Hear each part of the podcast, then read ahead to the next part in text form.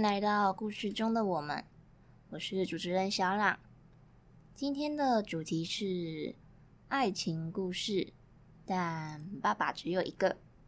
今天要分享一则爱情故事。嗯，这则内容很不一样的是说，这是我调酒师朋友小潘他分享给我的真实故事。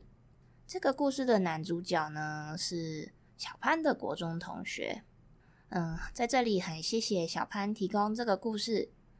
这个故事我个人觉得很特别，就很现实又很戏剧化吧。嗯，到底是怎样？我的想法就晚点再说。我们赶紧开始这则故事吧。以下的视角以小潘作为第一人称，但爸爸只有一个。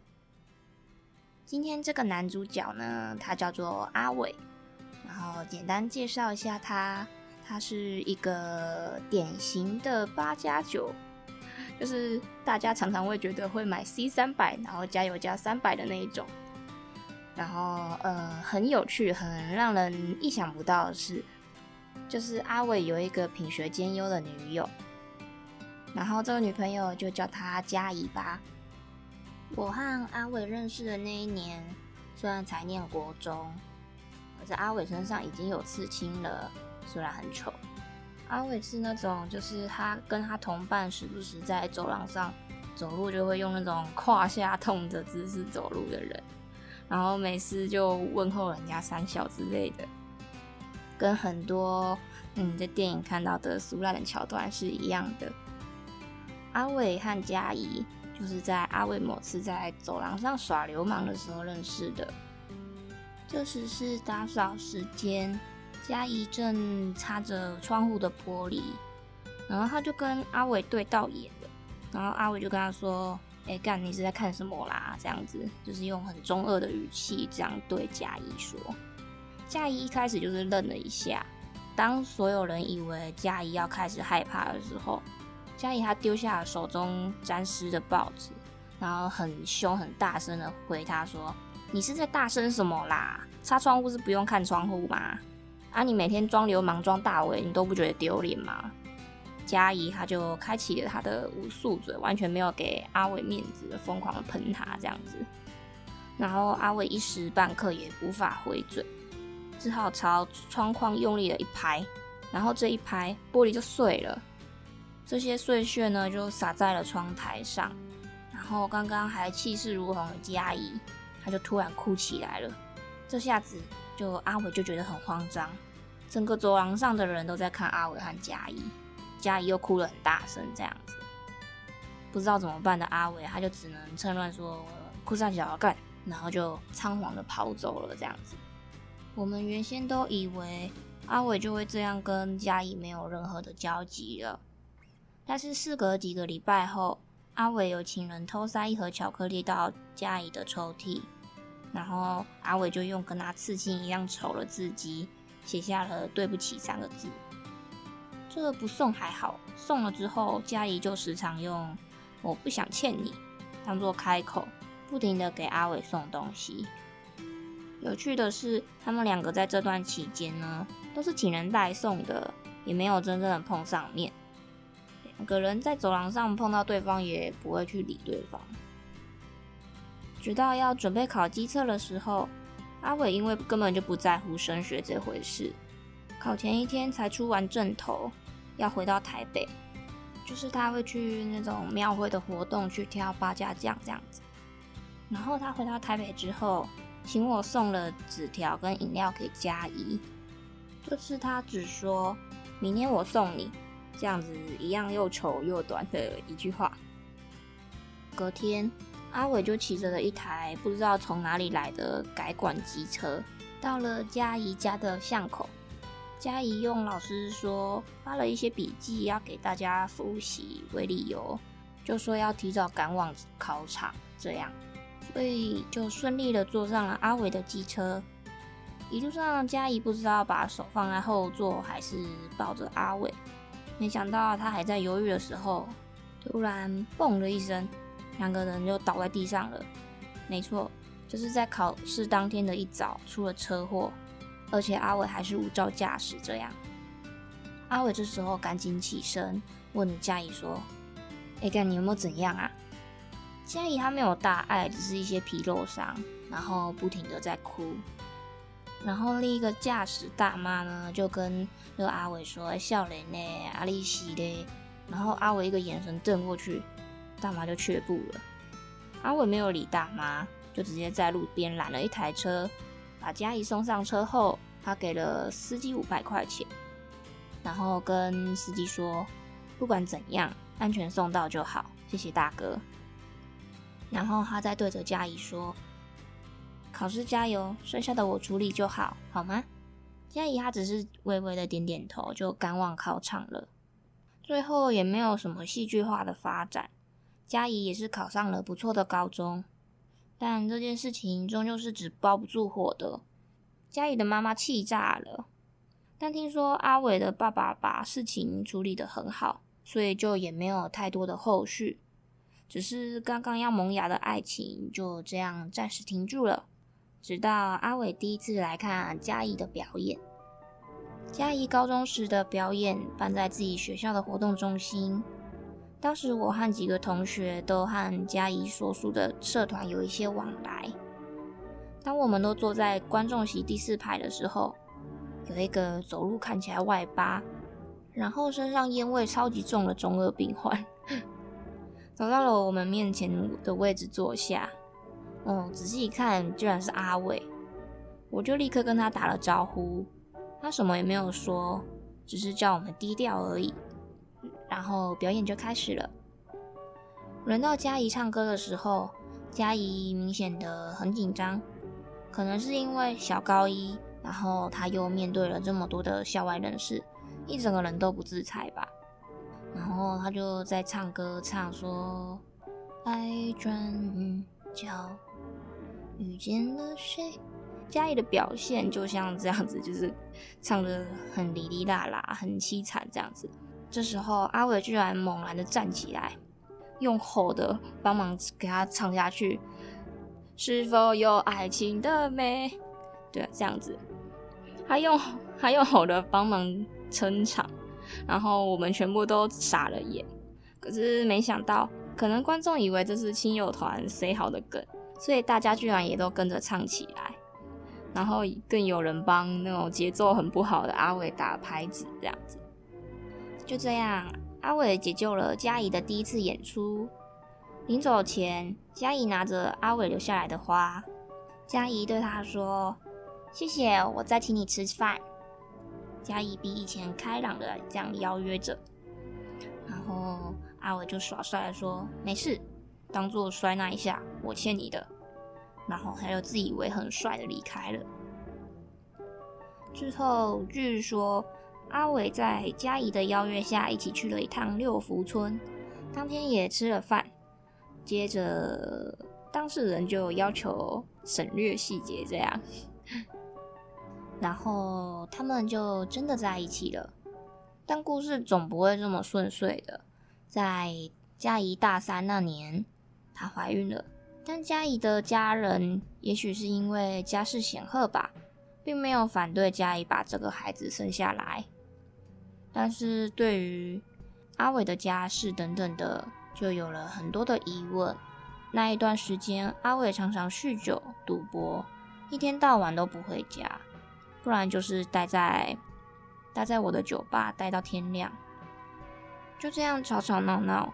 我眼看他们也要分开的时候，在某个阿伟依旧在店里的半夜，店里的电话罕见的响了起来，是佳怡打来找阿伟了。佳怡说：“我羊水破了，在医院的路上，阿伟有在你那里吗？”我二话不说，直接把铁卷门降了下来，拉着阿伟上计程车直奔医院。一路上啊。这阿伟尽是不情愿，和我你一言我一语的对着，我有点怒火中烧，准备要对他开骂的时候，阿伟突然哭了。他说：“人家家里什么都有啊，你看看我还能说什么？”说完这句话，我们突然都沉默，只剩下阿伟的哭泣声。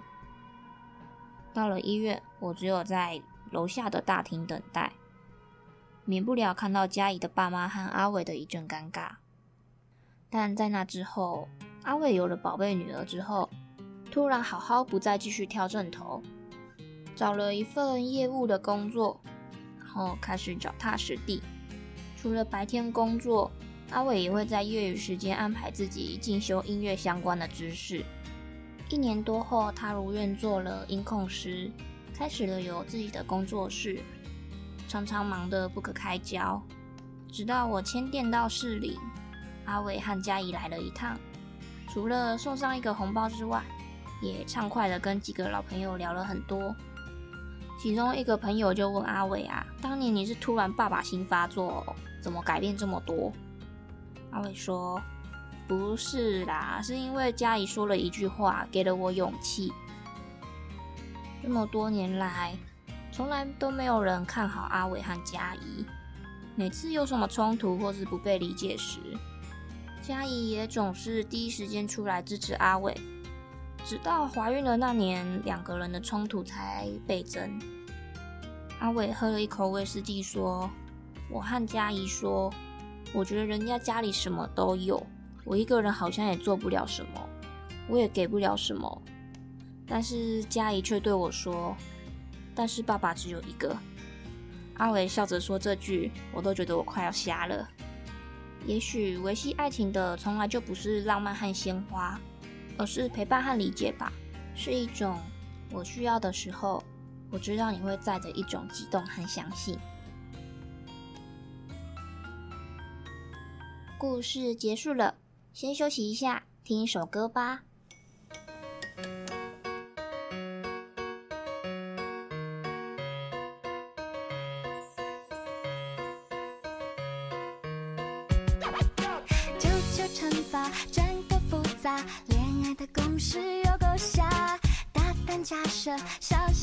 心求证，幸福要欧趴。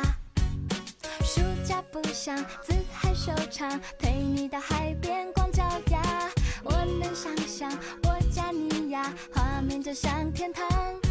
你为我朗诵诗句，我为你弹奏钢琴，我们的气质根本没人能比。自拍与你当背景，在一起没有难题。你叫我，我叫你，所向无敌。你爱我学长美女，学着星星，我们的剧本别人非亲勿近。你为我打抱不平，我为你设计造型。Oh my god，简直是金童玉，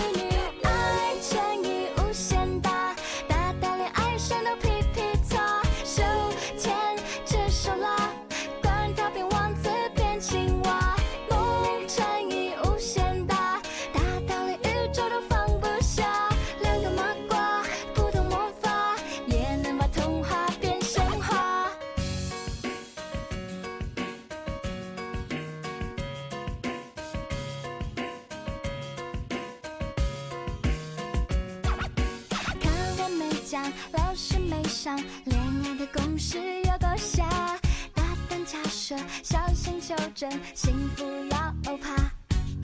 暑假不想自嗨收场，陪你到海边光脚丫。我能想象我家你呀，画面就像天堂。你为我朗诵诗句，我为你弹奏钢琴，我们的气质根本没人能比。自拍有你当背景，在一起没有难题。你叫我，将你，所向无敌。你爱我学长美女，我爱你学周星星，我们的剧本别人非亲勿近。你为我打抱不平，我为你设计造型。Oh my god，简直是金童玉女，爱乘以无限大，大到连爱神都皮皮剉。手牵着手拉，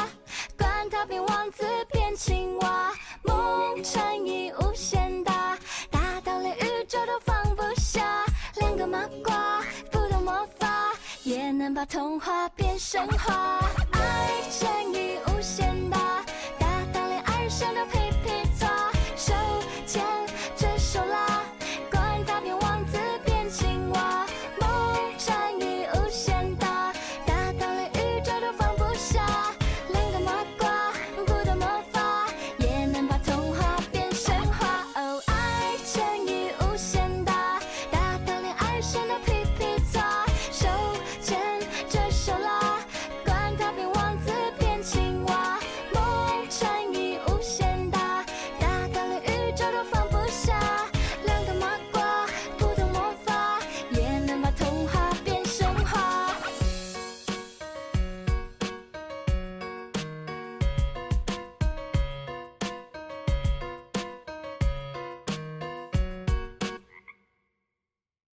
在刚刚的故事开始前，我不是说我觉得这篇故事很戏剧化又很现实吗？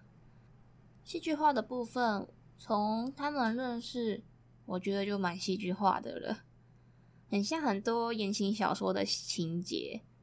成绩很好的女主角遇上了学校的帮派老大之类的，不是有一个说法吗？就是。男人不坏，女人不爱嘛，所以言情小说才常常会有那种很流氓、很坏的那种男主角。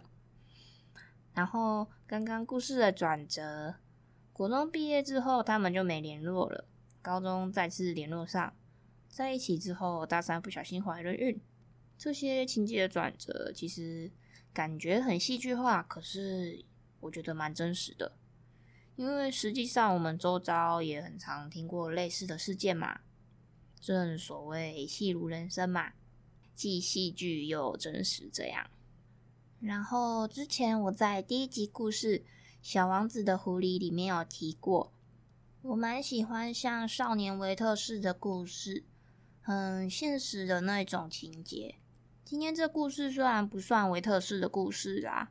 但是我很喜欢小潘的描写方式。他在写，他写到阿伟在佳怡怀孕后，他们常常吵架，吵得很凶。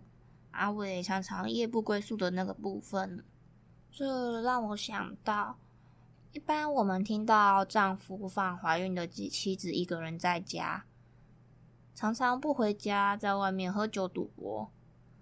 大多数人应该都只会批评这个丈夫很糟糕、很不负责任吧。但从小潘的角度去描写他的朋友，其实也能因此了解到，因为从怀孕而结婚，妻子家世的背景很好，然后跟自己的落差很大，而且多年来他们的感情也不被看好。这样的情形下，我想不管是谁，压力都很大吧。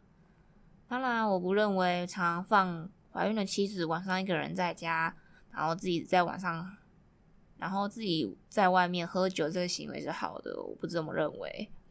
但我觉得很多事情本来就不能只单看表面吧。像小王子的狐狸说，很多重要的事是眼睛看不到的。举一个常常听到的例子好了，新闻还有周遭的朋友。我们可能会去听说谁外遇或谁劈腿，多数的人好像常常都会去怪罪那个偷吃的人。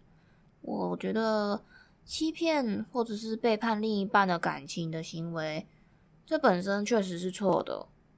但是，除非外遇的那个人有那种外遇成瘾之类的特殊疾病以外，不然会有外遇这个结果之前。其实两人的感情早就出现了问题了吧？我是这样认为啦。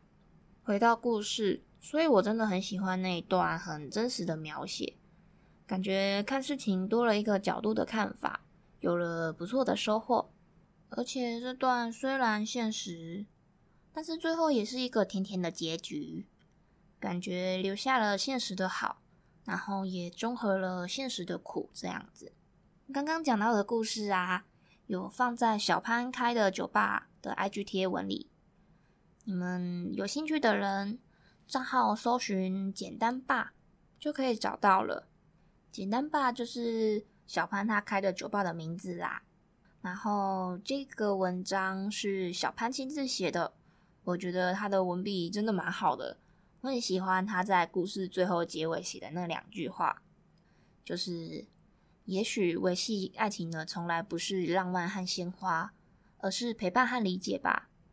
是一种我需要的时候，我知道你会在的那一种悸动和相信。最后，我再次感谢小潘提供了这一则故事。大家有兴趣的话，也能去他的酒伴看看哦。之后，我在节目 IG 上也会附上简单吧的账号链接给大家参考。今天的故事就到这。如果想分享节目的回馈，或是你的故事，欢迎私讯我的 Instagram 账号 story 点 life 四七，每周四晚上七点，我们下回空中见。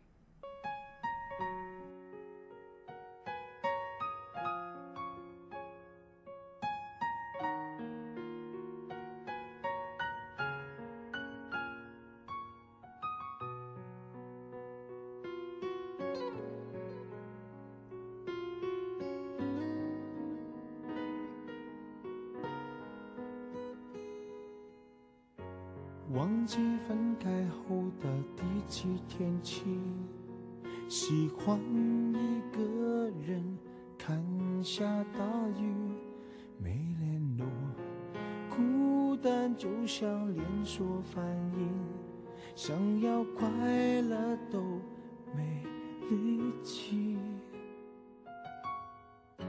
雷雨世界像场灾难电影。让现在的我可怜到底，对不起，谁也没有时光机器，已经结束的没有商量的余地。我希望你是我独家的记忆，摆在心底。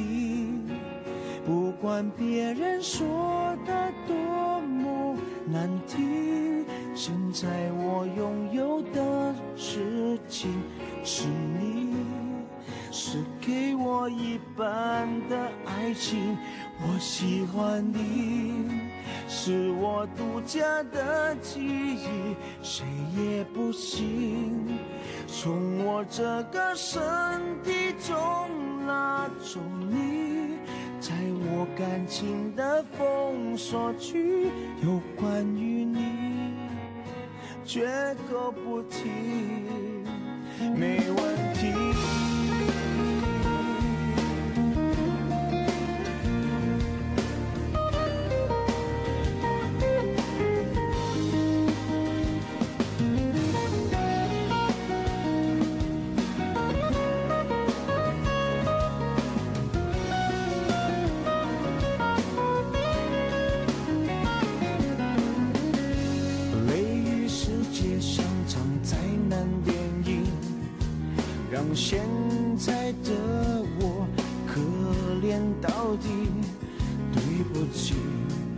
谁也没有时光机器，已经结束的没有商量的余地。我希望你是我独家的记忆，摆在心底。不管别人说的多么难听，现在我拥有的是是你，是给我一半的爱情。我喜欢你，是我独家的记忆，谁也不行从我这个身体中拿走你。在我感情的封锁区，有关于你，绝口不提，没关系。我喜欢你，是我独家的记忆，摆在心底。不管别人说的多么难听，现在我拥有的事情。是你，是给我一半的爱情。我喜欢你，是我独家的记忆，谁也不行从我这个身体中拿走你，在我感情的封锁区。有关于你绝口不提，没嫌弃。